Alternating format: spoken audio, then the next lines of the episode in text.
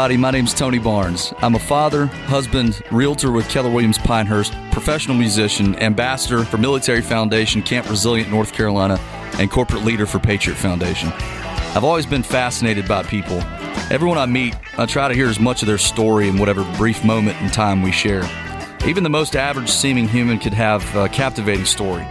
This show is about unlocking the stories of the people that I've been fortunate enough to meet and those whose names have positively influenced the communities they serve that maybe I haven't met yet, but can't wait to. This show is simply called More or Less with Tony Barnes. Moore is in Moore County, the beautiful southern North Carolina community that many of us call home. And because some of these stories need to be shared much more. Less, as in less serious, light-hearted conversations with one of a kind humans about how they do more. All right, well, welcome everybody to the show. Uh, you know, Frank's here, the executive producer, Frank Daniels. We have very special guests. Our first guests in the house here at Pilot Radio Studios uh, for the first real episode that's not talking about myself a lot. Uh, we have uh, retired Major, Army Major Jason Howk. Uh, we have Lyla Owens, the president of Camp Resilient North Carolina. We have Britt Harris, uh, the vice president of Camp Resilient North Carolina, Gold Star spouse. Um, we're just here, just about to talk about some really fun things that we're trying to do to help military families. And uh, you know, Jason, uh, if you'd like to introduce yourself and maybe discuss a little bit about Camp Resilient.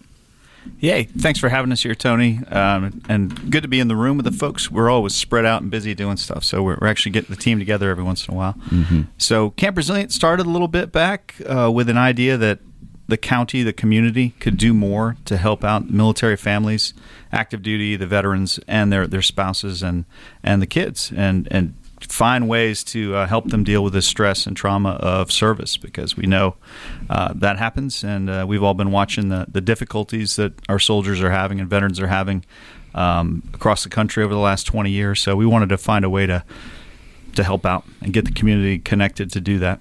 Awesome. And I know that we just uh, were able to uh, secure 75 acres for kind of uh, you know by the goodness of uh, some some people's hearts that are former military as well. And we're going to have some uh, events coming up here, and we'll talk a little bit more about that. Um, but also, Lyla, if you'd like to introduce yourself, the president of Camp Resilient North Carolina. Hi, I'm Lyla. I am the president of Camp Resilient for North Carolina. I came on board due to me and Jason. Um, knowing each other through a few community events and he knew I was a veteran and he also knew that I was very interested in helping um, for veterans my age and that generation there is this frustration of I want to help. I see my fellow soldiers and veterans service members I see them struggling and I don't know what to do and a lot of great organizations with resources, but then there's the frustration of how to access those, and then the more frustration on the availability and who qualifies, and it, it starts piling, compounding issues. So when Jason contacted me with this idea, I said, absolutely, I'm on board. So here awesome. we are. I think there's, and I'm not military. My, my parents were in uh, the Air Force for four years, but that was a long time ago. But I am, I've grown up here in Pinehurst, around the area, and right next to Fort Bragg, and you know, have many friends that have served, and uh, you know, it's it's a big part of our community and, and a big part of my my passion as well to help because I see so many sacrifices that the, the families make and, and the soldiers. Uh, and I think there is a stigma, you know, for kind of seeking out this kind of thing, maybe for especially for maybe men that kind of thing is supposed to be kind of hidden deep down, you know, a little bit. Um, so we're hoping to kind of get that out and be more more public and, and just be okay with not being okay kind of thing and just work work it out. So, um, also we have Vice President Britt Harris of Camp Resilient, North Carolina. She's a Gold Star spouse and philanthropist and uh, a very big part of the community here. So, if you'd like to introduce yourself a little bit. Well, that was super nice. Thanks. Yeah. Um, okay. so I'm Britt Harris, and I met Jason when I was uh, I was working with another nonprofit, and he was coaching me to give speeches for um, Gold Star families.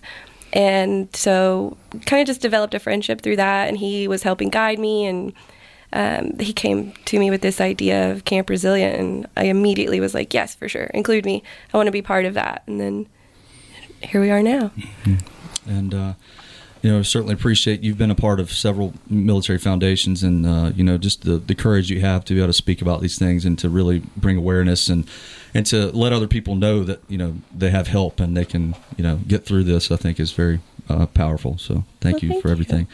Um, you know, so we're sitting here talking about Camp Resilient, but we're gonna um, also talk about you know each other's lives. I mean, I think this this show is is obviously about promoting the, the the good things in the community that we're trying to do and help, and but also we want to just get to know the guests that we have. You know, so um, but at first, I guess if you want to try to talk about some of the uh, the events that we got coming up, so that you can you know tell your your military families and friends that might be able to come out and do something. Yeah, today's a, special day actually for Camp Resilient. We, we just started our fall session. So we had a session last fall, uh, and then we worked on finding the property, which the Scoug family was kind enough kind enough to to help us out with. So we spent the, uh, the, the that period in between getting the property ready and getting established. Uh, so our, our our director is out there today, uh, Laura Barton, and she has got uh, the first team that's coming in. We're going to do about seven sessions. It's all outdoor focused wellness, which could be you know trail trail walks, could be yoga, could be you know you name it. All the things that you can do outside um, that that help you to kind of center yourself. You know, working with horses, uh, we got a lot of options and, things that we do. But that's just starting to take off. So we're pretty excited about that. That'll run from uh, today and through October 11th, and those dates are on our our uh, Instagram and Facebook pages. If people want to sign up, uh, there's just a QR code you can hit with your phone and, and jump right in there. Uh, but we're we're real excited to get it ramped up again, and then we're going to do another program uh, fall winter uh, and touch on military families. So this first one's going to be aimed at more the active duty and the veterans. Awesome, awesome. Um, so, and and did you may have mentioned this, but uh, it's a it's a free thing, or is there a cost? Do you want to talk about that a little bit, or did you? Yeah, our uh, goal with this, you know, especially when I talked with uh, with Lyla and Britt at the beginning, was how do we make this free? How do we extend what the VA and the Army and the Air Force are doing for veterans around this community? Uh, and so we we work with the community to fundraise, um, and uh, this community has been generous and helped out. And we have a lot of great patrons in this area. Uh, who help us with this? So this is free to all the active duty military and uh, their family members who sign up. That's awesome. Yeah, thank you very much for putting that on. Uh, I spoke with a uh, actually who may he met. I think did he meet with you? Um, Jared Rivas. Yes, Jared yes, Rivas. Yeah, He's so wonderful. Yeah. Hopefully, we'll have a new. Um, he just called me up out of the blue because just I'm a realtor and he's um, starting his career as, as a Mm-hmm. lender um, of, for veterans, owned by a veteran-owned company, and uh, we just got to talking. You know, I had no idea who I was. I had no idea who he was, and he was like, "Yeah, man, um, you know, former military, you know, lieutenant colonel." in the Air Force, and uh, he was like, "Man, I just I'm moving back home." He's from this area, and he's like, "I you know w- want to help. You know, what can I do to help? I'd love to get in some of these you know organizations that that you know help fellow soldiers." And he really loved the idea of Camp Resilient. I mean, I think it's you know just being. He said, especially when you come back from a deployment, um, you know, you almost really need to just breathe, have a little bit of time before you actually get back, maybe even to your families, like something that you know you need that space and to kind of get back in your your civilian mind. And he thought this was a great idea, and even thought about maybe being you know uh, involved in it too, just going to the uh, the events to kind of clear his mind and everything. So, um, you know, if you guys want to talk, I think we mentioned um, previously about how many deployments soldiers go through these days compared to even you know Vietnam and all that. If you want to kind of give a little background of that. Yeah, I think that's a really good point. We talked about this at our big June fundraiser. Uh, our, our guest speaker that day, I think he had uh, 12 tours in Afghanistan. And, it, mm-hmm. and it, during the Vietnam era, it was a big deal if you had two tours. And that was a decade long war. And some of those were, you know, spread out during the advisor years and sometimes in the combat years. But we've got guys who have 12, 15 combat tours where they were, you know, literally eh, putting everything on the line and then coming back to their family and then six to nine months later or 12 months later doing it again and that constant cycle has just been a, a, a real stressor on the community. And I, th- I think it's i like to tell people this is something we've never done to our military before in the history of our country. This is the longest war we ever had. We've never put anybody from privates to generals we've never asked them to do this much for so long. And so we don't know what the effects are of that. We don't know the effects on the veterans. We don't know the effects on the family because we've just never done it. So we, we think you know things like Camp Resilient, where we can help them sort through that and and move on with life and, and cope with all the, the stress and trauma are important. We, we have to throw everything at this because we don't know what we've done. Absolutely, and uh, I believe that. Correct me if I'm wrong, but the you know military suicide rate is uh, among the highest it's ever been. Is that right, or close to it? Yeah, we've been saying 22 uh, suicides amongst the veteran and military community, but an assessment by Duke and another University of Alabama just said that the numbers are actually probably closer to 42 to 44. Wow, which is just astounding. Don't, we don't even fully have our arms around the problem. Is that annually? Daily. A daily. Daily. Good and Lord. to jump in, that's not even taking into account, they're not tracking family suicides, um, spouses, children. One of the things we talked about initially, you know, when we got this off the ground, is that even though the service member is on deployment alone, you're not going through your time in service alone. You have a family, either mother, father, brother, sister, whatever your setup is, or spouse, children, they're experiencing this with you too. And so when the service member comes back, the time, the separation, you know, life's going forward in two separate worlds. It's like a bit of a sliding doors moment. And when you see service members struggling to try to reintegrate, uh, what about the families? What are they going through? How do you let this person back in? How do you help this person? How do you help yourself? You know, you're in a lot of ways you're taking on their trauma to try to help them, and then you're carrying it as well. And so we saw that that was a huge gap that, um, let's say, more traditional services or were and are missing right now. Mm-hmm. And so we're hoping to help fill that gap and then also to give families the tools, the space to, to come out and figure this out together, to heal together so that you cannot begin to process your deployment, to process your trauma, to start to recover from that if you do not have that solid support system at home.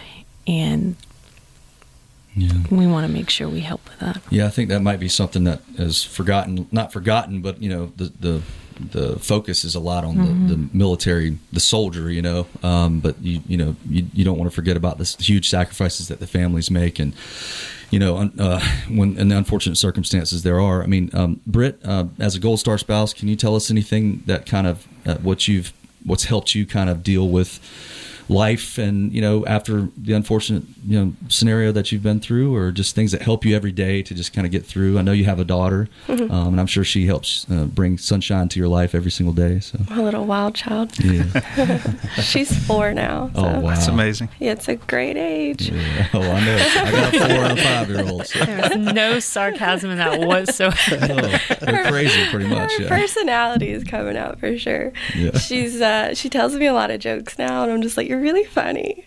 like legit, she's like really funny. Um, so like after Chris passed, um, I did the pretty traditional like clinical counseling, and there was just like, I don't know how to explain it. She was great. She was awesome, but there was like a disconnect, and I was like, I don't think you know what I'm talking about. And she wasn't um, affiliated with the military, even though the military provided her to me. She had no involvement in the military. She had never lost anyone, and she was doing her very textbook kind of counseling, which was great, and some of it helped. But I was like, I don't think you can relate to me. Um, so I reached out to TAPS, and they tried to connect me um, with other spouses. They couldn't find one who was involved with TAPS that had lost a spouse while pregnant. And if they could, they couldn't find one who lost their spouse to combat while pregnant. So there was still like this disconnect of like, I can't find anybody that can actually relate to what I went through, but I can find similarities. I'm sorry to interrupt, but for those who might be listening that don't know, what does TAPS stand Oh, for? sorry. Um, Tragedy Assistance Program, Something like Support. something. Something. Should Some know that. S S could be for support. So sorry. Uh, thank you. Yeah. Um, I could Google it. And they're on should Fort Bragg, right? That's that's where they're the, the military runs the TAPS program. Um, they're everywhere. But each each post has something or or nearby. Uh, they gave me a pamphlet. Yeah. I mean that's They gave me tons you- of That's pamphlets. go. that's kind of where you're at. you Yeah, know? they were like, "Here's you go through this loss, and they're like, "Uh, what am I oh my doing?" gosh." They gave me like literally, it's called a days ahead binder, something like that, and it's got to be like this, however many inches that is. She's Six. going Like yeah, six. Solid or six. It's Yeah. it's huge and it's heavy, and uh, they give it to you with more paperwork than you can imagine and like tons of pamphlets and they're like here you go now go to all of these appointments and essentially retire your soldier out of the military yourself Yeah. and they give you a casualty assistance officer to help you and guide you in it but it is extensive work and it is a lot of appointments and i was pregnant and 25 26 at the time 25 when he passed my birthday was like two weeks after he passed so i was just like I don't know what to do with all of this information and these pamphlets, and a lot of them I just put in a drawer. And then as the months went by, and I was like, I really need help. Um, I pulled out the the TAPS one and I reached out to them, and that was kind of helpful too. Um, but it still it was like over the phone, and I was like, you know, on breaks at work calling other spouses, like asking like, how did you handle this? And there's um, a Gold Star family that's local, that's a pretty big deal that I won't name, and I spoke to her individually because I'd known her for years before this had happened, and she was very supportive. But I just felt like I'm really missing something, and um, and then TAP sent out like a newsletter, and they're like, "Hey, come hike Kilimanjaro," and I was like, "Deal, perfect, I'll do that." like that sounds good. Like that sounds like what I want to do. I don't want to sit in an office and talk about my feelings. Like I know that's important, but I want to do something else. And so they gave us like the opportunity to join other Gold Star families and go to Africa and hike Kilimanjaro in honor of your lost loved one. And like that was like the coolest experience to be outside and sleeping in tents and like doing this incredibly hard thing in this place you'd never been and you're in nature with other people who get what you've been through and you reached this top of this like impressive mountain you're like wow I can't believe I did that. Like I've been through all of this really hard stuff and look I'm still doing hard stuff. It was like so empowering and I came home with like this totally different mindset and I was like I'm getting back into yoga and I'm going to get back into hike I started hiking everywhere traveling everywhere. I'm constantly on the go and I'm always looking for places to go hike it's like the place that I feel like I do the most healing is mm-hmm. outside and throughout all of my grief over the last 5 years I felt like every time that I'm struggling is I need to go hike. I need to go be outside and like really put my hands in the dirt or something. Mm, that's amazing. And I and I, I mean, I, the the air does something for you. That Oh, fresh yeah. air. Because I saw you before you had this this you know outdoor moment and after, and just it's such a change between how you handle life and how life comes at you, and just your energy. You can see it. And I, th- I think that's one of the things that kind of made us our, our minds tick when we thought about Camp Resilient and taking this outdoors and, and harnessing that fresh air and those activities. It's just something that can't be explained, but I think humans as animals are supposed to be doing this. You know, we're not supposed to be in a cubicle talking to a stranger about something that's the hardest thing you've ever done in your life. Right. You know? Yeah, it's amazing. I mean, even though I've, uh, I haven't served or anything, but just you know, I find myself not being really outside a whole lot anymore, just with me and my thoughts. And you know, once you are, do have the because I got a four and a five year old, and we never, you know, it's constant work, and you know, I'm working as a real estate agent and I'm working as a musician. So I mean, sometimes it's nice when I get to play music outside, but I'm still not alone with my thoughts, or at least in a small circle. And I think you know when you can just be have a little bit of that, you know, small circle out in, in the wilderness kind of thing, it just really makes you just in touch with your, your soul, you know what I mean? Just really brings you back to the bare minimum where, you know, humans were just supposed to be, you know, and I think it helps a lot mentally. So, um, so yeah, I mean, uh, let's talk uh, a little bit about ourselves here, you know, um, what, what, is, what's, uh, Jason, what's uh, what's what you up to these days? I know you're an artist as well, um, and you're a published author. If you'd like to talk about a little bit of that, um, kind of the hobbies that you do, and Sure. Uh, so, I mean, those are a couple of the, the therapies that I stumbled into after 23 years in the Army. I was doing a lot of writing. Like writing helps me, and I like helping other people to write and to publish books. Uh, I just helped a, a, a veteran publish two books and a uh, an SIV, an interpreter who worked with our forces in Kunar and Pro- province in Afghanistan for five years straight, where almost where the majority of the medals of honor came from. This interpreter uh, did all that, so I helped him write a couple of books and publish them. Uh, and he just got his American citizenship, so really cool to work with that. And I'm doing a lot of painting. My, my wife is patient; has been she's an artist and has been teaching me how to do some painting and you know putting those into to art competitions. But something you know, it's just other ways you can focus. Uh, I, you know, we walk every day, we get outside, but I, I like to do other things that kind of get me to focus for a while and shut down and, and not think about anything else except the project I'm working on. So Yeah. that's been a, a fun adventure. Well, that's good. I'm, I'm excited. I know we've been talking about it for a while, and we're just both so busy. But I, I'm excited to write a little bit of music with you. I know you play a little bit of guitar too, and um, as a creative person and an author, and you know, just to be able to get the creative juices flowing is, is always nice. I, I'm I wish I did it more. I find myself not having much time or making the time to really be really creative. I mean, that's kind of what this show is a little bit about, is kind of getting that creative juice out. But uh, you know, um, I, am I'm looking forward to writing some music with you. I think we could write a really good song, man. So yeah, absolutely. What? I play the guitar. Come on, let's start a okay, band. oh, we're gonna start a band. All right, sweet. Easy peasy. We're gonna call ourselves. We- Frank, you got these creative ideas. You're Band resilient. band resi- resilient band. Welcome everybody. we'll have to come up with a funny name. It'll be fun. Yeah. I like it. Um, yeah. So, uh, Lyla, you also work at Veterans Guardian. Is that correct? I correct? do, Can you I explain a little bit about what they do? So, Veterans Guardian is a local business. Obviously, I'm right here. Uh, it is a independent consulting VA disability company, which, in a nutshell, means that a veteran who has been struggling with getting their claims to the VA um, or not happy with the ratings they've received in the past can contact us. Um, they can either come in person or online. We have clients all over the world um, and sit down and just in the title consult with them on what is the best strategy for their claim process. And nearly all of our veterans, after the process, whether it was where they got to that goal they wanted, or even if they didn't, they said just to have that validation of, of being listened to.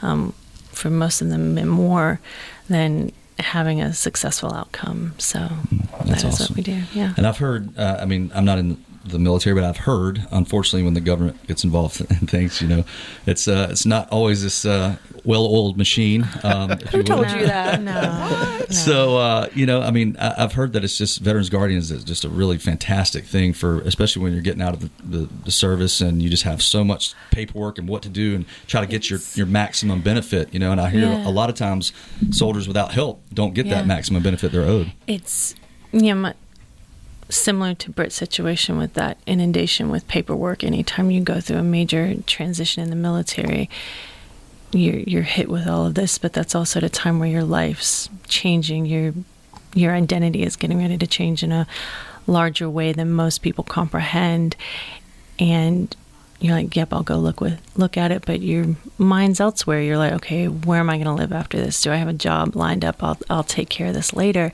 and you know, some people are on top of it and are able to take care of it right when they get out, but others later is years, sometimes decades later, um, and with the VA, with any government bureaucracy, the the rules change yearly, sometimes quarterly. So what you were told oftentimes when you did initially out process has changed by the time you do file. Um, and it is an incredibly bureaucratic system. Um, like it- just for an example, veteran can submit their claim. The VA contacts you and says it's not submitted on the right form. So let's say you have worked through your anchor issues at the VA over this, and you do resubmit it on the right form, and then again they contact you again and say, "Nope, we need it on the previous form." Oh my gosh! So, and it does happen. Um, so, like I tell veterans who contact us, we're here to give you the right answers so that the path ahead of you is clear. Um, and you can make the decision for yourself on, on how you want to move forward. But we're also here to help you with those situations because I've been there receiving those letters that it's on the wrong form. And then after some choice words and maybe some papers flying around my house, a few pieces of furniture kicked.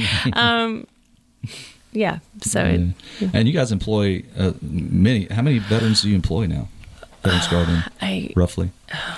we have to be at least uh, 70 veterans, but also spouses, active duty spouses, and I think we're one of, if not the, one of the foremost leaders within the community of companies who hire active duty spouses because it is for businesses you you know or there's a strong possibility that that individual will leave in a few years when their service member spouse changes duty assignment. But the great thing with Veterans Guardian is that everything is set up to operate remotely. So in the time that I've been with the company, we've had spouses who had to move with their spouse, uh, and they were able to keep working. So just the fact that you have a job that can move with you and you're still supporting the veteran community and you're still supporting your family um, mm. is just wonderful and it's an opportunity that most companies do not afford mm. active duty spouses It's a it's an impressive company. I mean, I, I've known Scott since he had the mm-hmm. idea to come with. I mean, Scott Greenblatt and Bill Taylor, who mm-hmm. who put this together. I mean, they really do serve the community and providing all those jobs,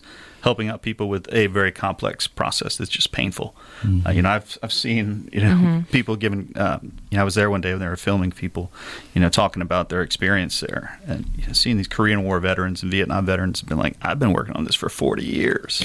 These guys solved it in a couple months. You know, that's that's a priceless thing. So I mean, they'd be great guests to have on the show, and they were some of the first to step up when we talked about forming Camp Resilient. You know, they always help military um, nonprofits. They're like, "Yep, we're with you, absolutely. We need it. We'll, we'll help fund it." That's awesome. So I'm sorry to butt in again, but it's just got me wondering how long Frank. has Veterans Guardian been an organization? And second question, which was actually my first, was you sp- spoke about remote work. Mm-hmm. That makes me wonder: is it a national organization or is it a local, a regional organization that just has people who have moved away? It's, it's a regional organization that has people who have moved away, and so one of the reasoning behind that setup, it, it wasn't initially done that way to accommodate for spouses. That was just a A happy some a, a accident. hap- I don't want to say happy. it was is a happy thing. Scott and Bill take care of everyone who works there, um, so they're going to do their best by everyone. Um, But they'll take customers from anywhere in the world. they they will, Okay, and that's so kind of so and that's where I was going with it. they'll help anybody. So they'll do that, Okay. and the primary reason was one to reach our veterans who live, who are either doing contract work in other countries or who've decided to move and live on the economy somewhere else, but also, um, especially for people like me who have anxiety related to their PTSD. There's some days you don't want to physically leave your house to talk to anyone. Um, one of the clients that I had, she said, "You're great. I I love this. I want to move forward, but I don't ever want to talk to you again." And I said, "Well, no." I said, "That's great. We can do this through text. We can do this through email. So it is set up to help the veteran as much as we can through this process with whatever means of communication is best Right. for Meet, them. meet them where yeah, they're comfortable. meet them where they're at instead of saying, you know, no, you you come here. And for some veterans with mobility issues, um, financial issues, even to, you know, deviate from your your plan is going to take up gas that you didn't plan on. I mean, some people are budgeted down to the dime, and that's Or- the beauty of Veterans Guardian is nope, you can stay home and talk to us. Yeah, or in some cases that could take a day yeah, of doing something else, Yeah. something productive that could, to your point, Jason, give them something to focus on to help them heal. Instead, they might be going to a meeting that they never wanted to go to in the first Yeah, place. Yeah, yeah. That's Yeah. awesome. Thank you. No, you're welcome. Yeah, so uh, let's see. What else we want to talk about there, Frank? You got any ideas, man? Um, Let's find out what Britt's been up to. Yeah, I, Yeah, like, I totally talk- I went haven't off on a you in a while. tangent. Sorry. Oh, you're fine. No, that's fine. What have you been up to? well, since you asked, Yeah. when did you go to Kilimanjaro? Mm, I went to Kilimanjaro in 2019. Okay, Yeah. so not that long ago. No. Feels like it's been a long time now. Well, I think I think we can all relate to 2019 feeling like a long time Yeah. ago. Well, because follow up 2020, we were supposed to. I was going to go with Taps and go do uh, Machu Picchu, Oh, and it all got canceled, and then it just kept getting bumped, and I was like, ah. So I ended up doing other stuff, but I was going to keep continuing on with it, and you know, life had other plans. well, that's another good point. How, how did you find? Um, how did what helped you get through the pandemic? Because I think for even soldiers and everybody in general, just you know, being at home, you know, just stuck, not going maybe for a while they're not going to work or just being alone. Um, I know had uh, its challenges for everybody in whatever occupation you're in or whatever, but.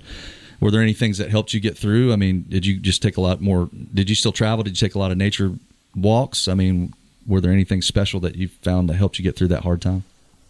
yoga Awesome. at Hot Asana Okay. all the time. I still go like three or four days a week. Like Awesome. it's the best. I did a lot of yoga. Um, I did. I spent a lot of time like outside, just like kind of going to Weymouth Woods, and I'd take my dogs and walk there. And I still did travel. Um, I think I went out to the Grand Canyon. Um, wait, let me think. I did the Grand Canyon. I did. Uh, I did. I went to Arches National Park. I went to Colorado and did some hikes out there.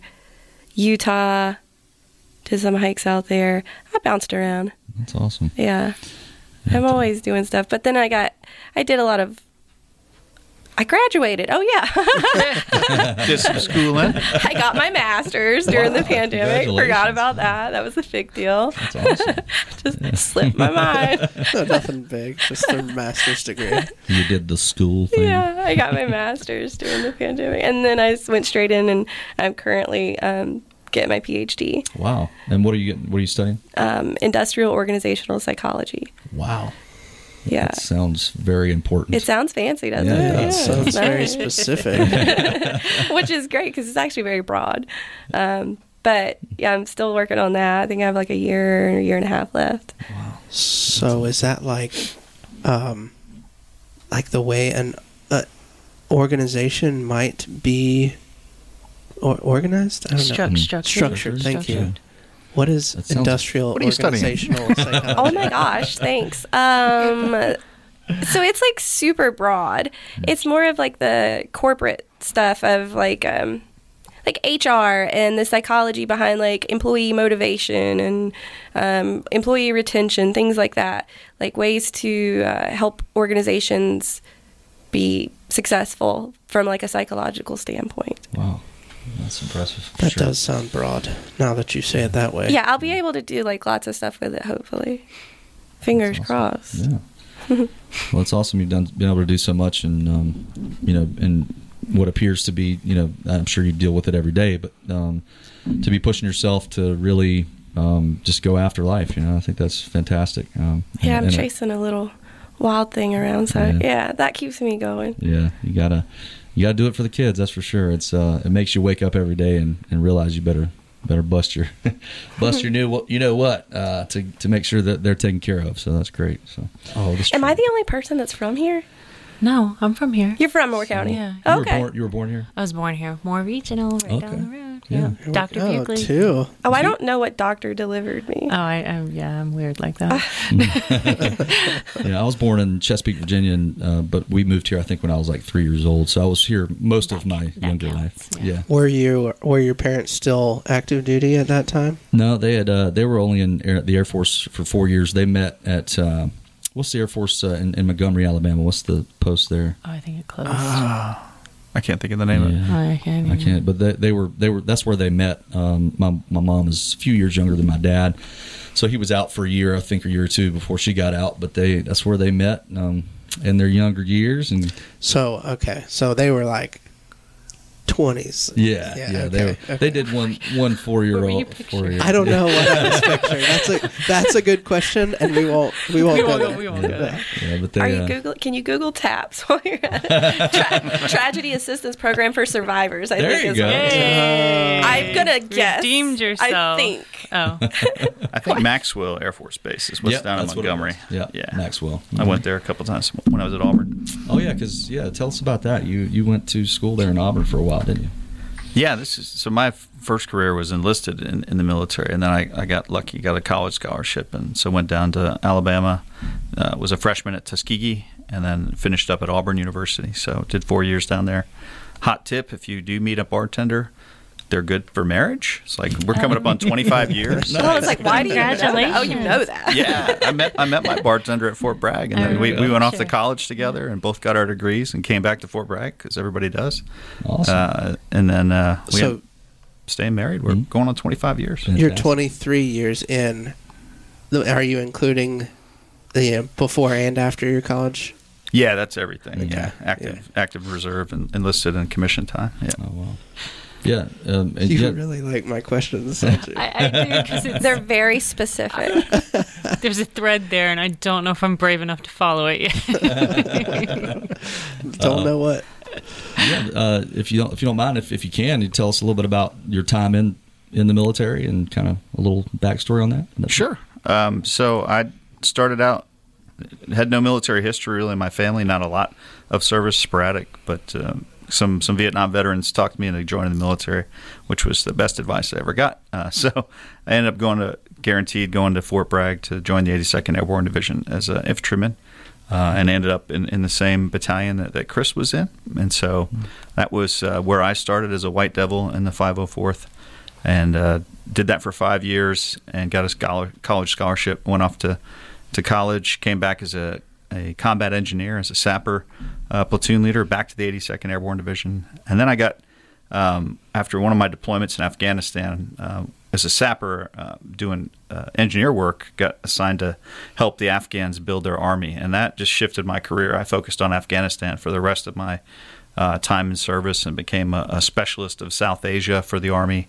Studied the languages, the culture, got a master's degree in looking at that, and and really just worked on Afghanistan. And through even after I retired in 2015, I kept getting pulled back into working on Afghanistan to help CENTCOM or help NATO or uh, help the U.S. government or the Afghan government look at different projects and um, helping on the evacuation uh, when the when the uh, Taliban uh, collapsed the the previous government and we had to get people out. So worked on that uh, pretty heavily and, and, put together a, a, a, volunteer group of military and diplomatic intelligence and humanitarian folks to to keep looking at Afghanistan. So I'm still working as a director of Global Friends of Afghanistan, we still look at what's going on over there and help Afghans to uh, get their voices out and get the truth out of what's going on on the ground over there and help people with resettlement here in America. You know, we have a lot of uh, Afghan refugees here, so our team is helping with that as well. Mm, that's awesome.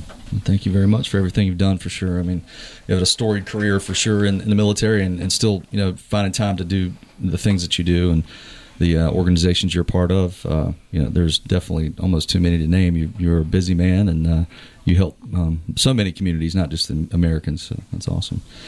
Thank you. Um, yeah. So uh, I think you should mention. Tony told me before you guys got here that you were the first to translate the Quran. Is that correct? Yes. Yes, that's what I thought. Or first soldier. First soldier. First soldier. In okay. modern English. Modern English. Yeah, there's about a hundred Quran translations out there in English, but most people English is not their first language, so the English is sketchy. Mm. Uh, but oh, I, okay. I, was the first soldier, professional soldier to, to take that on and uh, translate it and interpret it and put it in modern English in a readable fashion. So that was wow. that was what really kicked off my book writing uh, career was was working on that book. Mm, wow. When did when did you do that? Uh, so I started it in 2016 and I published it in 2017 and uh, did that started a whole interfaith journey of speaking about Islam, traveling around the world, even having a podcast about Islam. And, uh, and I'm a professor of Islamic studies with the Air Force. And uh, it just started a whole other kettle of fish I had no idea I was going to stumble into. But people have questions about other religions, and I had answers. So that just kind of became something I would do. What was your podcast called? Or do you still do it? Uh, no, we did it for about 18 months. Got you know lots of hours of episodes. It's really an it's a Islam 101 podcast. It's called We're Just Talking About It. Mm-hmm. Yeah, we're just talking about it. Uh, and I did it with a military spouse who was my producer and, and, the engineer on the show. And so it was a Catholic, a Baptist, and a Muslim. The three of us, a Muslim from somewhere in the world, walk into a bar. It was the beginning of a joke. Uh, and we just talked about religion for an hour and kind of broke that up into little 20 minute segments that we aired to help people hear about Islam from Muslims from around the world.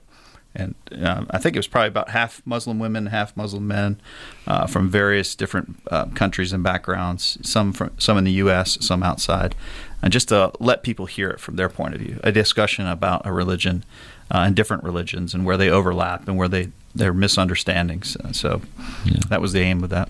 I think that's very important work. I mean, you know, it's uh, many places, even in America, you have you know people that literally are born one place in this small rural town and they stay there their entire lives, and they probably don't have access to a lot of the education. And, you know that uh, the cause of, of a lot of wars is you know misunderstandings about religion and, and things like that. So I think having you said a Catholic, a Baptist, and a and a Muslim. Yeah. that Wow, was- I mean, that was that's- the, the podcast. That's a Catholic, huge a. Baptist, and a Muslim start a pod. I mean, there's Start a podcast.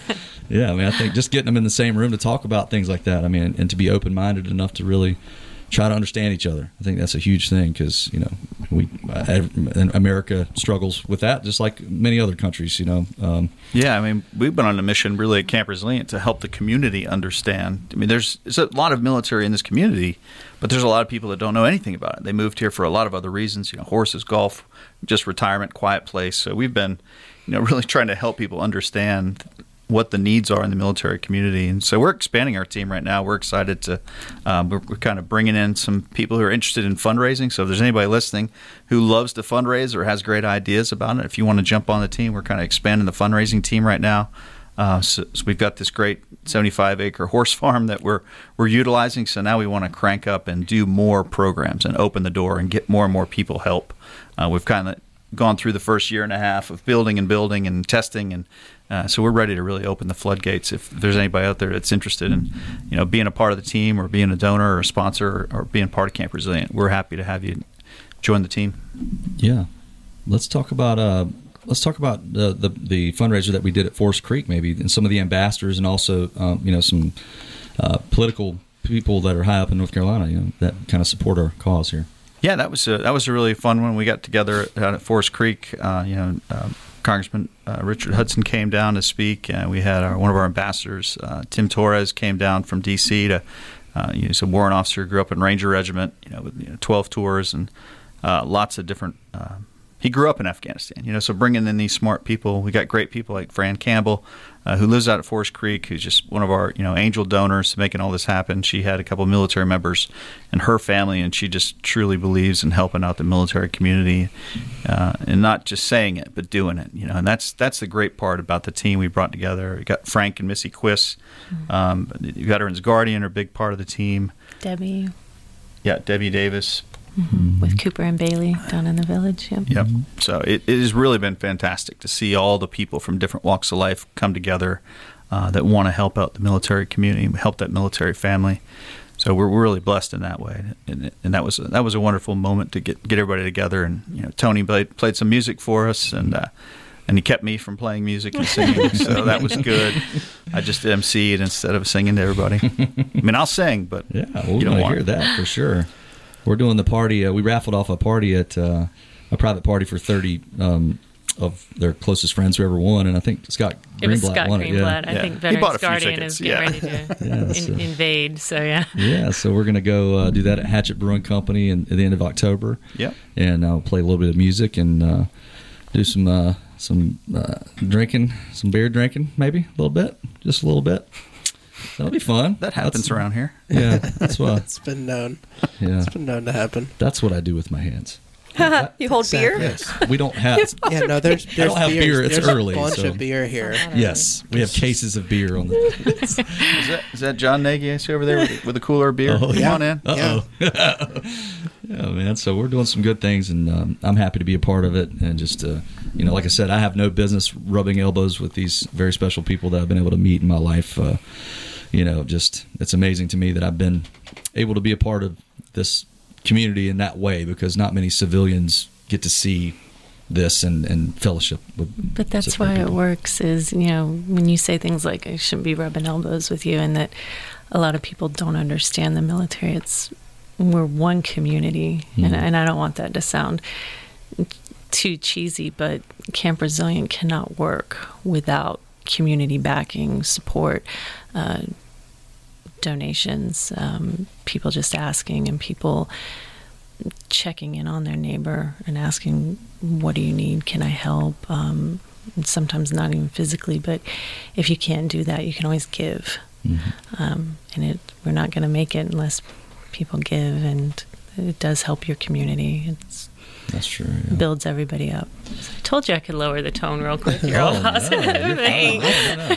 That's fantastic. what you said earlier was keeps sticking out in my mind. Um, and now I am kind of blanking on the context, but you talked about how somebody's identity is going to change, you know, major life changes, whether that be leaving the military or losing someone you love. Uh, the identity that somebody holds is unique to them, and and I think that I, I'm I'm still kind of trying to form, but it keeps coming back into my head. But the community has an identity, and that identity is. Well, let me say it this way: the community has an identity that sees itself has that identity. You know, play, Yeah, gives our, itself. our worldview, our Yeah. self view. Yeah. But then civilians and those outside of the community,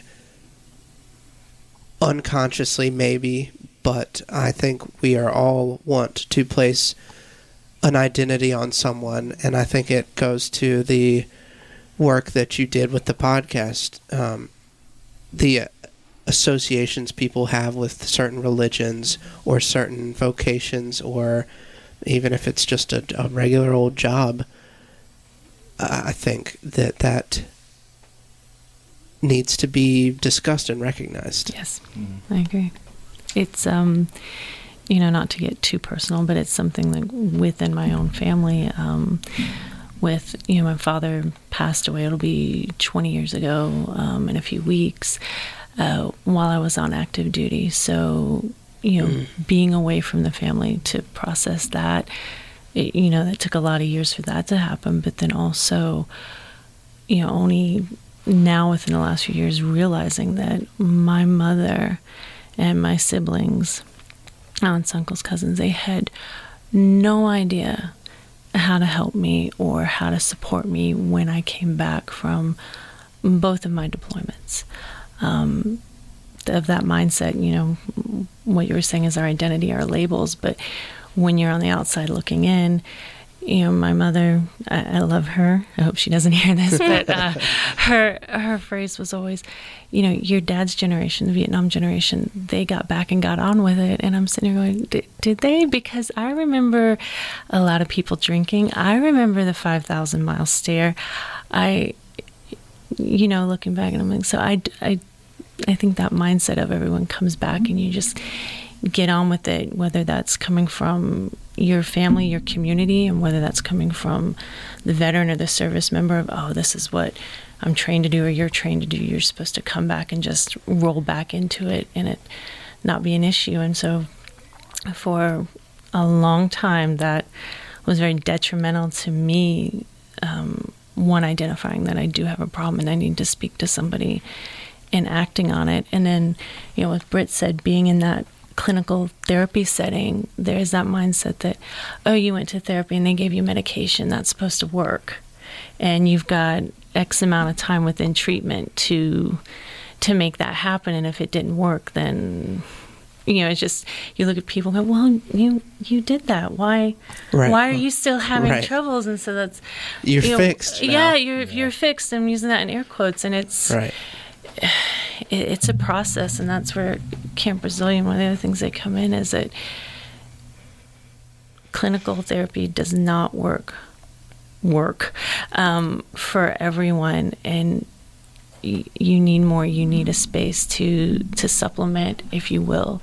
And for me, I've to get very personal. I've recently gone back into therapy, and the big difference now that I'm older, somewhat smarter, is that uh, trying to integrate that into my daily life. Whereas before, when I was going through my first two rounds of it, I was I'd gone down to school to very part time, and so it was literally therapy, unload my soul, unload my mind, come home, sleep, repeat, do it all again. Whereas now, trying to stay physically present, trying to go through my daily routines to where I don't get to check out and stop. And so that's, I think, where Camp Resilient comes into it is that it's giving you the tools to where you don't stop being a member of your community. You don't stop being a member of your family or your unit or the job that you hold.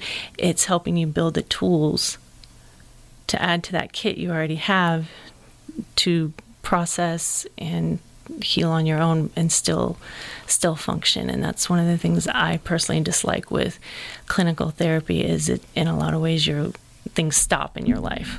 Like I have to catch myself on a daily basis of going, oh, I can't do that. I have therapy, or I, I can't do that. I have to process this today. And just this refusal of no i'm not i'm not doing that again. I'm not you know losing a lot of years from that that mindset. And slowly bringing my family in on it so they understand hopefully as well And uh, I think that speaks to the support system that you mentioned before, mm-hmm. and that that's what Camp Resilient yes allows the people who reach out to you. Uh, and mm-hmm.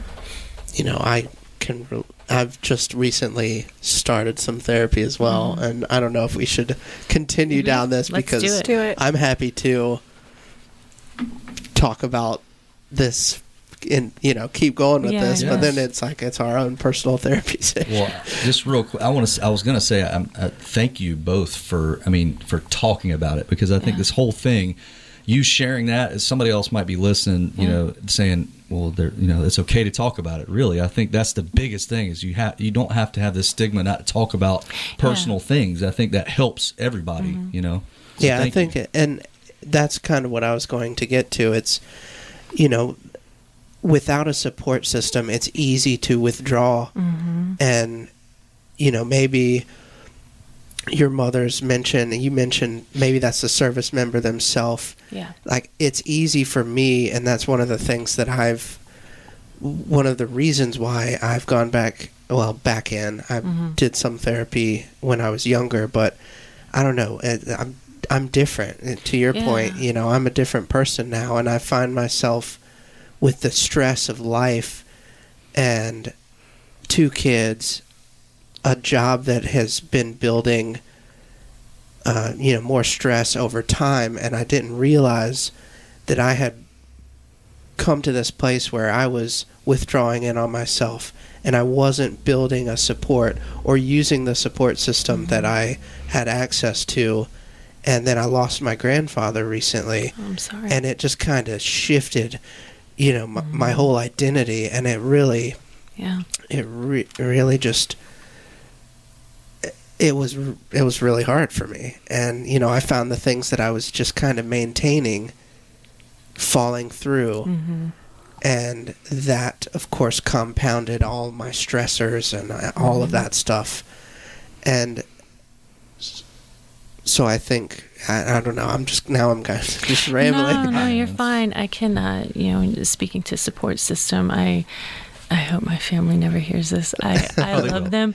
They, as of right now, they are not my support system. They, they are part of my life. Um, helping them some days is helps me not withdraw into myself when I have to focus on what do they need, whether that means you know being a great auntie, being a good daughter, being a good sister or, or niece. It it does help, but um, I don't want to make you cry, Jason. But uh, Jason, the board at Camp Resilient, the practitioners we've brought on, people I I work with, uh, those are they're my support system. When uh, you didn't know this, but when you approached me about Camp Resilient, that that was that lift up I needed at that time. Going, okay, I haven't monumentally messed up in life with putting things on hold. That you know, Jason saw something that I didn't see in myself or thought that it wasn't possible. So I, I do appreciate that, and I, I've never told him that before. But just uh,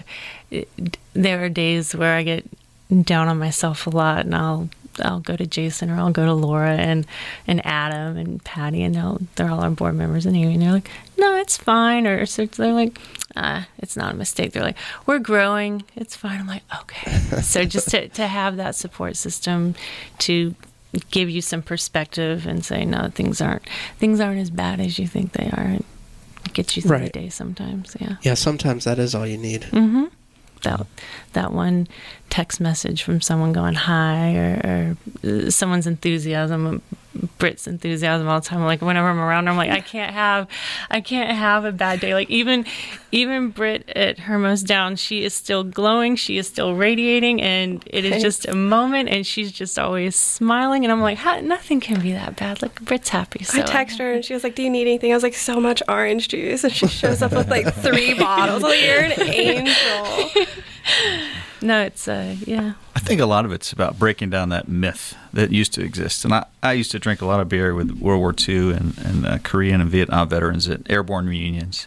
And I'll tell you, nobody was just getting on with it when they got home. Mm-hmm. You can get on with life, but you'll never recover from some of the trauma that you experience. I mean, the, I had guys, you know, breaking down over lunch with a couple of beers and a hamburger in Atlanta, you know, sitting in some hotel ballroom, and this World War II veteran, you know, starts crying and he's thinking, you know, talking about some of the things he did with his buddies in, in Europe, you know, fighting Nazis. Well, that stuff is in there for life. You got to break that myth that you just get on with it. You have to have a support group. You have to do some kind of therapy. So it doesn't matter if it's climbing mountains or painting things or Fishing. volunteering and fundraising or fishing or, Yeah. you know, I've got, I see all the stuff my buddies are into that had have these very, you know, traumatic and heroic experiences in their lives and what they do to keep busy. I love seeing that on Facebook. All the different things. You know, one buddy that had a struggle, he just became a, a master scuba diver instructor. You know, that's his thing. That's what he wants to do. I want another buddy teaching his son how to work on cars. It's a therapy. It's mm-hmm. something you're doing, and it's just tapping into what it is for you. I think that's what we really liked about Camp Resilient. It's just this big menu of what works for you. We'll teach you 10 different modalities. You do the ones that, that make sense. You mm-hmm. sign up for the ones that make sense. You put it in your toolkit and you build that Yeah. support network. You know, that's another way, just getting people out there. We've met a lot of great people through Camp Resilient already. Just building that team and that support network. And you can come back as much as you want. That was one of the first things we talked about with um, the military and other organizations. It was often a, a one and done thing. Like um, biggest example is a marriage retreat, and you're you're away, and it's one weekend. And one weekend you are going to be able to to Fall back fix your marriage and all these deployments and all this resentment that's built up it's all it's all going to go away in one weekend. And yeah right you're laughing. And that's the beauty with camp resilient. You come back as often as you need because as i learned with my therapy it wasn't a you know one or two times and done and just and i did. I got very overly confident thinking i'm good. I, I did this. I, i've got it. And then you know moving back home a few years ago and meeting jason and just having that time to life slowed me down and then realizing i'm i don't got it. Um, and so that's even yesterday i went out uh, with laura and a few of the providers for this thing and i just we were walking the, the farm walking the trail and my shoulders started relaxing i'm going oh i've been so tense for months and i'm just like oh my, my shoulders have been hiked up to my earlobes for so long and i'm just even now i'm just sitting here and just talking and i'm feeling myself relax and it's nice so I'm to piggyback off of Jason. What is it that you just said? Oh, what, find your therapy, whether it's Uh, hiking mountains. all the different things. Shoulders. modality weight on shoulders shoulders. relaxing oh. Like, uh, drinking with world war ii veterans That was the that was the You're sitting in a hotel room, and that the things you the things you carry. There, Tim O'Brien, one of my favorite books. Um, that, that that's part of your fabric. It is. yeah. The- so yeah. it was it was last year during the Afghan withdrawal. So at, um, Chris's anniversary of his passing is August second, and the withdrawal was what the twenty second, something it like started It was that. close. yeah. It was very close. Yeah. I at that point of four years in thought I am like so good. I'm like doing great. I have, you know, a three year old. I'm in school. I travel. I hike. I have healed so much. I've done so much. And the withdrawal happened, and I crashed and burned. Like it was awful. I, um, I remember I talked to, there's a, a lady I speak with with Tunnel to Towers, and I, I correspond with her pretty regularly. I called her in like the middle of the day, just like bawling my eyes out. I was like, I don't know who else to call right now. And you just emailed me, and you're the first person, and I don't know what to do. Like, I'm not okay. And um, so she talked to me. She gave me the number for like um, a therapist that they provide.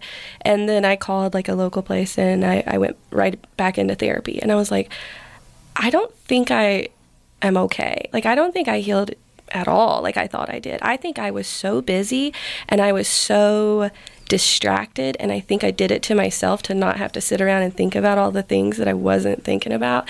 And when it all finally like came to a head, I was like, why is it so hard? Like, you know, cuz August 2nd is Chris's anniversary. Um, August 13th is my birthday. August 14th, he was buried. Uh, the withdrawal happened right after that. Then our anniversary is October 15th for our wedding. And then November 3rd is his birthday. And then it's Christmas. So, like, from August to December's been a pretty hard time where I'm just like, go, go, go, go, go, go, go, go. And last year I didn't have a lot of things going on. I didn't have a lot of stuff planned. And the withdrawal happened, and I was just like, everything just kind of came pouring out. And I went back to therapy, and I was like, I have been keeping everything deep down inside for years, and I didn't realize it until just now. And I need to talk about it. And so it was when I like kind of acknowledged that I was doing that to myself that I could actually talk about it. And I was like, I've been fooling myself. Mm-hmm. I didn't heal through that. I didn't do this at like some super fast rate where I'm like awesome. Like I just didn't think about it. And I even saw like this like quote online. It was like, "Did you heal from it, or you're forcing yourself not to think about it?" Mm. And I was like, "Oh, I'm not thinking about it. I'm not talking about it. I'm not handling that." Mm-hmm. And like now that I talk about it more and um, think about it and deal with it in a better, more healthy way. And I know that there's like tons of like soldiers and spouses that are doing the same thing. Like I just won't talk about it. It's not there. Yeah. You know, we just won't mm-hmm. address the elephant in the room. Yeah. That's thank that, you for that testimony. Seriously, yeah, that's absolutely the critical piece. Is just keep talking and keep in touch with people. I think that's what those those World War II airborne reunions were really about. You know, a couple weeks out of the year, I'm going to go be with my buddies mm-hmm. and their families and and just talk and spend time together. I mean, that's important. Yeah, somebody with people that went through similar things that you can relate to. You know. Uh, that's huge, and uh, change. You know, everybody goes through just different changes of identity throughout their whole life and different mm-hmm. chapters. You know, and I think it's important to have a positive um, support group to help you in that changing time. You know, because I'm not the same person I was in college or high school. For that's for damn sure. um, but I, I, I, think it's a positive way. You know, reason the thing. But uh, but you know, I mean, you do. You kind of a little piece of you. You, you always have that, and you always you want to appreciate what it meant to you in that moment. But you have to throughout life, you have to figure out with, and you can't do it without support. You know, you have to figure out how to change your identity a little bit just to adapt to the new, the current situation. You know, I mean, I think everything hit, you know, things hit you, and, and you just got to be able to react to them and try to do it in the most positive way you can. And you can't do that alone, and you can't do it without a support group. And you know, I think that's a lot of what we're trying to do is just make just people more resilient because yeah. there's it's it, nobody can do it alone. You have to have a group that supports you. Yeah, you know? it's just got to become normal. It's mm-hmm. normal to go get some help. Yeah, absolutely, yeah. absolutely. Please talk about it. If you're listening to this, call somebody. If you don't have somebody, you know, call Camp Resilient. Somebody will put you in touch with somebody, or you know, just just make talking about it. I think just helps gen, in general in life, you know, venting. I, I probably talk too much. I, I, think it's a good thing. Same. I think it's a good thing, but I like I, I vent. You know, I, don't trust me with a secret. You know what I mean? Because it's gonna be like, oh, God. wait, no, oh, not the same. Not the same. you know, uh, I can't. Uh, you know, I have to talk about it. I have to talk about it. I have to talk about it. So, you know, that, I think it's important. I think you know to do that. Well, so. we're hopeful. Like the the space that we've created out at the the Scout Farm. I mean, we didn't have to do much. It was. It's, it's just there. It's gorgeous. Uh, uh, yesterday was the first morning I've been there now that the humidity's dropped and they've got they saw foxes on the property and, and deer and you know the property itself is almost is over 100 years old. So you have all of that old growth. So it is our goal that by creating this space with the modalities that we have with the setup that you come back as much as you want that it creates a space to start conversations and that people can start verbalizing it. It's it's very powerful to even say I'm not okay. You can internalize that as much as you want, but the the day you say it out loud, even if it's to no one, but outside, that that's a big step, a big first step. Yeah, I think it was Chris's birthday when I finally was mm-hmm. like, because it was Virginia that runs Hot Asana. Mm-hmm. She has a son that passed away, and a few months prior to Chris's anniversary, I think is her son's, and she had posted something, and she was like, "You today you would be 30 years old. I can't remember exactly what. She was like, "You would be this many years old, but instead you're infinite." And I read that, like my heart broke, and I was like, "Oh my gosh!" Like, and I I, I quoted her and like gave her credit on a, a picture of Chris on his birthday, and I was like, "Today you'd be 30 years old, but instead you're infinite." And I was like, he doesn't get to do any of this stuff that I'm doing, mm-hmm. and it just like it really just cracked me open and I was like, I am not okay. I have not thought about that. Like I've thought about me and like my grief and like what Christian and I have to go through. Mm-hmm. But I was like, he's missing out on everything. he's going to be 25 forever. And like, you know, in one part of my brain, it's like, I know that. But then the emotional part where I'd never really sat down and thought about that, I was like, that hurts. Like, that hurts me to think about. And that's when I was like, I got to go back to therapy. Like, it was someone else saying something that made yeah. me realize, like, I'm not okay. And there's that community and that support. And I was like, I messaged her. I've, I've talked to her, like, you know, in depth about loss and stuff. And it's, I think I was trying to do a lot of it on my own, and it wasn't until I started like getting back out into the mm-hmm. community and being around other people that were like, "Hey, I I don't know what you've been through, but I've been through something similar," and I was like, "Okay, like it's a safe place here." Yeah, we we all have universal threads, even though you you both weren't in the military, and you know some of our most of our community wasn't either. We all know loss. We all know not being comfortable in our own skin or okay with where we're at. So that that doesn't change regardless of what you do for work or, or what title or label you identify with or hold on to yourself. Um, those are human emotions at the end of the day. Those are feelings. Those are things everyone experiences in some form or another, and that's those are that's what makes us all a community. Mm-hmm. Um, yeah, yeah, that's uh, I'm again, thank you, Britt, Lyla, Jason, mm-hmm. Frank, um, for sharing thank such you, personal Tony. stuff. You know, this is, I mean, this should be talked about. You know, that it's okay to get therapy. Mm-hmm. It's okay to, you know, not be okay, and you have to have people you can talk to. Yeah. And so many people, I think, the the sad part about it is that maybe those that end up, you never truly know what they're thinking, but probably many of them that end up committing suicide. Um, mm-hmm probably just don't think they can talk about it. They don't have somebody they think they can talk to, or maybe they do and they just don't know. So it's it's hugely important, especially in this community that we live in. You know, being so closely related with Fort Bragg and mm-hmm. and all of what the military does. Um, I, I, think this is a huge thing. Just please talk about it. You know, this is fantastic to share. For me to hear this this personal stuff coming out. This is what I wanted to hear. This is what I wanted this show to be about. Is to talk, to really talk to people mm-hmm. that not just about what they're doing in the community and the things they're doing, but what what were they about? Like what can they share and help people positively? You know, uh, this is fantastic. I mean, so I'm an open book. Just keep yeah, asking. I mean, just yeah, just, yeah. just ask. I've had a lot of people like, "What can I ask you about Chris's passing?" I'm like, "All of it." Yeah. Yeah. There's nothing that's off limits. And they're like, okay, what about the day you got notified? I'm like, okay, let's talk about it then. And they're like, is it okay? And I'm like, it's totally okay. Yeah. Like, it, what what good is it for me to keep all that inside? But I like that they ask. They do, yeah. They're you like know, that's polite a big deal that, that, people ask you and just don't.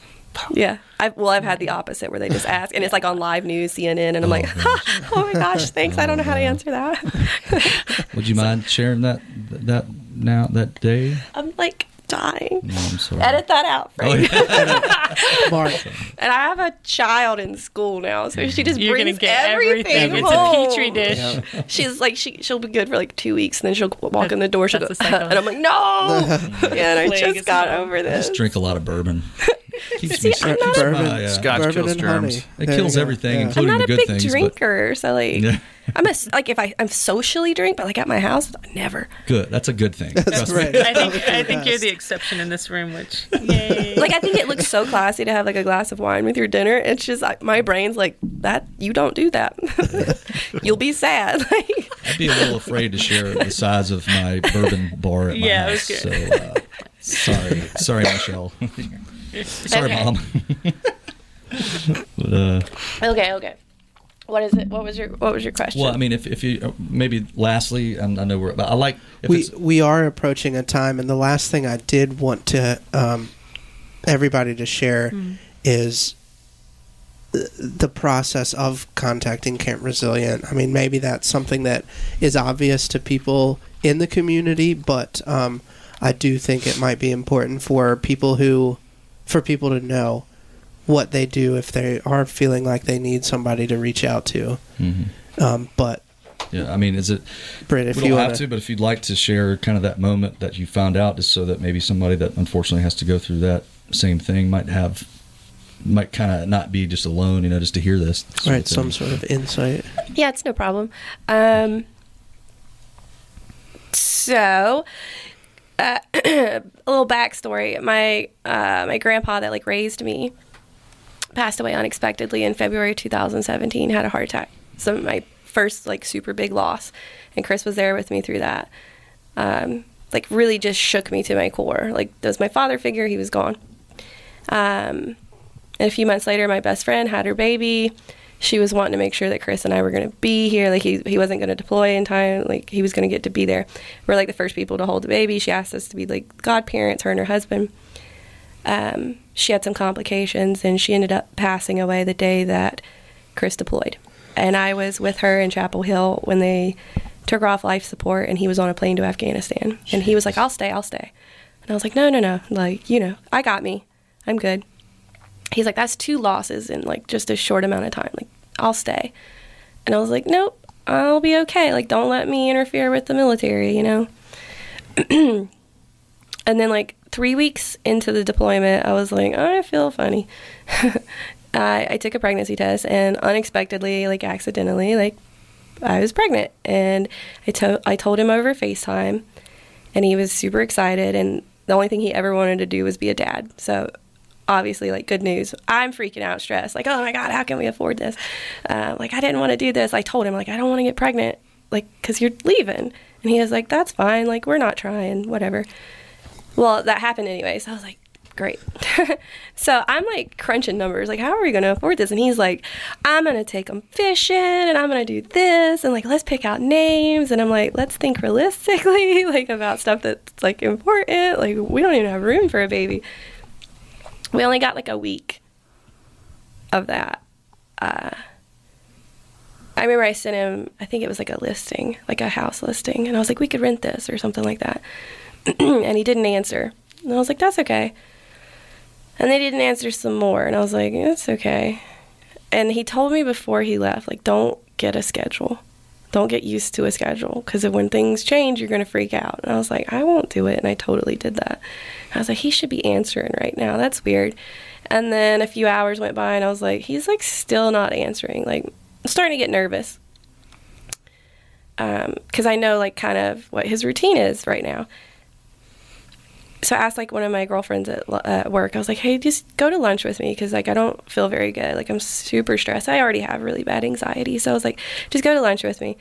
And uh, we went to Wedgies. It's like my favorite spot ever. It took me a really long time to go back to Wedgies, but um, so we go over there and like we order our food. I'm just like I'm really stressing out. And she's like, "You're fine." And I order my food and I go sit down at the table and I see this uh, notification. It's like a military news uh, network app that I had on my phone, and it all it said was um, two soldiers killed in Kandahar. And I just like threw my phone down. I was like, "Oh my god, it's Chris!" And she was like, You're crazy. No, it's not. I was like, Yeah, it is. Like, I know it. I feel it. she was like, No, you're not. And I like started freaking out in wedgies. I was like, Take me back to work. So we go back to work, and I worked at a bank. And I went into like one of my managers, and I have like mascara all down my face. I'm like crying. I'm like, it's Chris. I know it's Chris. Like, I've got to leave. Like, I am absolutely terrified that they're going to come notify me. And of course, everyone's like, You're crazy. Like, there's no names. They're like, What is the likelihood that it's you? And I'm like, I know it. Like, I feel it. And then I'm like, and by the way, I'm pregnant, which nobody knew. So my manager was like, all right, if you'll calm down, I'll let you drive home. But you can't like this. Like, you're, you're hysterical. Like, you have to relax. And I'm like, okay. So she lets me go home. And I sit for a few hours and just obsessively send text messages to Chris like hello, hello, hello, answer, hey, hey, where are you? Hello, hello. um, the messages had been sending, and then all of a sudden they stopped, like getting delivered. And I was like, oh, okay.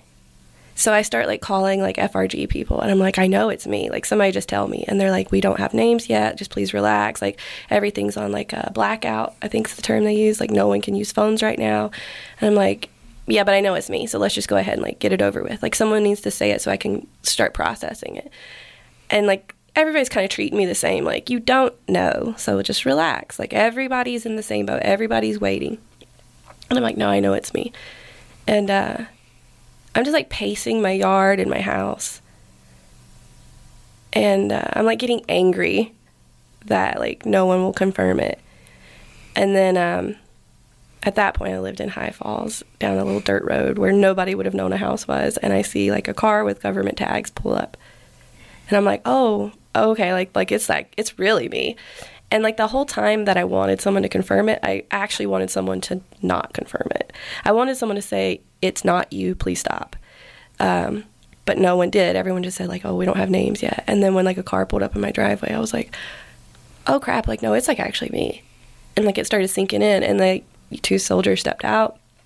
They're in their dress blues, and I'm just like mad at them. I was so furious. I was like, I don't want to talk to you. And they were like, Are you the wife of Specialist Christopher Harris? And I said, Yeah. And I don't remember anything else that they said after that. I just blacked out essentially. I was just like in shock. And um, they were like asking me questions. And I was like, Yeah, but like, I'm pregnant and I want to go to a hospital because like, I feel like I'm gonna pass out. And they were like, I remember one guy was like flipping through papers. I was like, no, nobody knows that. And he was like, okay, like what do you want us to do? And I was just like, I don't know. Like I I don't know what to do. I have no idea. Like I literally feel like I'm in shock. So they call an ambulance. And it ends up being the same ambulance, um, EMS person from my grandpa's accident. And he was like, I was out here recently. I was like, Yeah, my grandpa passed away. And he's like, Oh, I'm so sorry. I'm like, Yeah, it just keeps happening, right? Mm-hmm. Um, so I guess the way it was set up or that Chris had had it set up, I'm not sure. Um, I was notified first, and then his mom was supposed to be second. And she had not been notified yet. And so she texted me while they were at my house. I was like, Hey, Brett, I haven't heard from Chris in a while. Have you? And I'm like standing there with like notification officers, and I'm like, oh. And I was like, well, I don't really care about me at this point. You're going to drive me to her house, which is like 45 minutes away. And you're going to make sure that Chris Harris's mother is notified in the exact same manner that I was. Like, he would want that. I don't know if it's supposed to be different or if it's supposed to be less formal. I don't know. But I'm going to go and I'm going to make sure that you do it right. And they were like, yes, ma'am. So they go in my house, they feed my dogs, they pack a bag for me. I mean, they're just like combing through everything that I could possibly need. They couldn't have been nicer. Um, and then they put me in a car and we just like we're just driving. And I remember them asking me like my social security number, um, things to book a flight to go to Dover to receive Chris, things like that. But I was just like zoned out. I was like, yes, no, yes, no, like whatever. Um, I wasn't really hearing anything. And then we pull up to his mom's house. And they were like, uh, you need to sit in the car. And I was like, no, I'm getting out. Like, you can't tell me that I'm not going to get out. And they're like, you, you need to sit in the car. Like, everyone reacts differently to this information, and you should sit here, and we'll tell you when you can get out. And, um, I I sat there and I saw Chris's mom open the door and there was two soldiers at her front door and I will never ever get that image out of my head. It was probably the worst thing I've ever seen happen. It was worse than my own notification. I don't know how people do that as a, a job in the military. I I just she screamed and she was wearing like these little sandals and she stepped back and she stepped out of her shoes and like collapsed. And they finally came to the car and they were like, You can go to her. So, like, I ran to her and I held her in her yard while she cried. And then later that night, I had to tell her also, like, Hey, by the way, I'm also pregnant. So it was, um, it was a pretty emotional day to say the least for her. Um, and I didn't know what to do. And then after the families had been notified, news was released. So then I started getting just like this swarm of text and calls and, and I just I just like shut down. I didn't know what to do. I I had no idea like do I talk to people? Do I not talk to people? Like I don't I don't know. So I just like laid on the floor uh, in his parents' house and I slept there that night. And I stayed with them. I actually ended up moving in with them for a few months after that. But there was a ton of people in the community that I didn't even know knew my name that like reached out to me and like offered this like safety net and offered to do anything and everything. I mean, when I finally had the chance to sit down and read messages, it was like, I'll mow your grass, I'll cook you food, I'll knit you baby blankets, anything that you could fathom. They were like offering it to me. I know you don't know me, but my sister works at such and such in town in Southern Pine. You know, it was all those messages, and it was so sweet. And I was like, I couldn't believe how many good people in the community there were. Like there, it was just unbelievable. Like so many people, um, lots of organizations here, the Patriot Foundation. Um, the daddy daughter ball. Like I had done some like princess work for them. They were like, "We're doing a fundraiser for you." Like tons of people were like, "We're doing a fundraiser. We're doing this. We're going to do this in honor of you, in honor of Chris." Uh, they like gave me tons of like baby donations and um, like you name it. The whole community like rallied around me, and I was like, as much as I want to be alone, like thank you. And so I, I kind of was conflicted. Like our community's awesome, and everybody's being so good to me, but I'm trying so hard to grieve and be alone, and I don't want people to think that I don't love and appreciate it. But it it didn't like go away immediately. You know, people still reach out all the time and like offer to do stuff, and um, even like the school that Christian goes to is the school that Chris went to, and they're like, we want her here, and I was like, well, that's awesome. Like you know, like it's a amazing community, and even when something like so tragic and awful was happening, like I was like, well, at least I know I have support here. Thank you so much for sharing that. Yeah. I think that's something that will benefit a lot of people if they listen to this. Um, and I know it takes a lot of courage to do that. So thank you very much for it. You're welcome. We have like such a good community. Like it's such a diverse like mixture of like golfers and like military and then like locals and just people traveling, you know, just it's super diverse, but like everybody's so good. Mm-hmm. Like everybody's nice and everybody has that like small town, hometown, like, mm-hmm. oh, I don't know you, but I know so and so who probably knows you. So yeah, I'll help you out. Mm-hmm. And you're like, okay, like, yeah. Absolutely. Yeah, definitely. Uh, you know, thank you. I'm glad you shared that. That's uh, I yeah. think that's super important. Um, all this that we're talking about is super important. And I think there's a lot of people that could benefit from it. So I hope that we'll you know continue to do this and, and create this kind of uh, talking atmosphere, which I think is important. So. Yeah, it's critical. And and as you asked earlier, I mean, if if anybody's interested in attending Camp Resilient or being a part of it, uh, you know, joining the team in some way, um, just go to our website uh, or go, go to our our uh, Facebook or our uh, Instagram. Easiest way to get in there. Send a message, and, and we'll get in touch with you.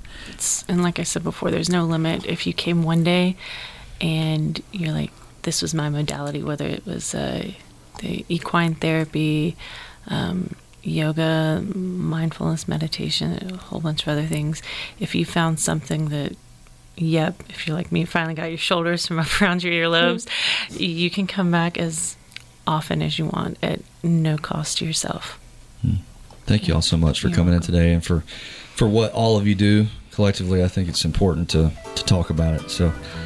Thanks again, uh, executive producer Frank Daniels, for putting this on, and uh, for uh, retired Major Army Major Jason Howk, uh, the founder, one of the founders of Camp Resilient North Carolina, Lyla Owens, uh, veteran and uh, president of Camp Resilient North Carolina, Britt Harris, vice president of Camp Resilient North Carolina, and Gold Star spouse. Thank you very much, all of you, for sharing your story. I think it's super important to talk about it. So thank you.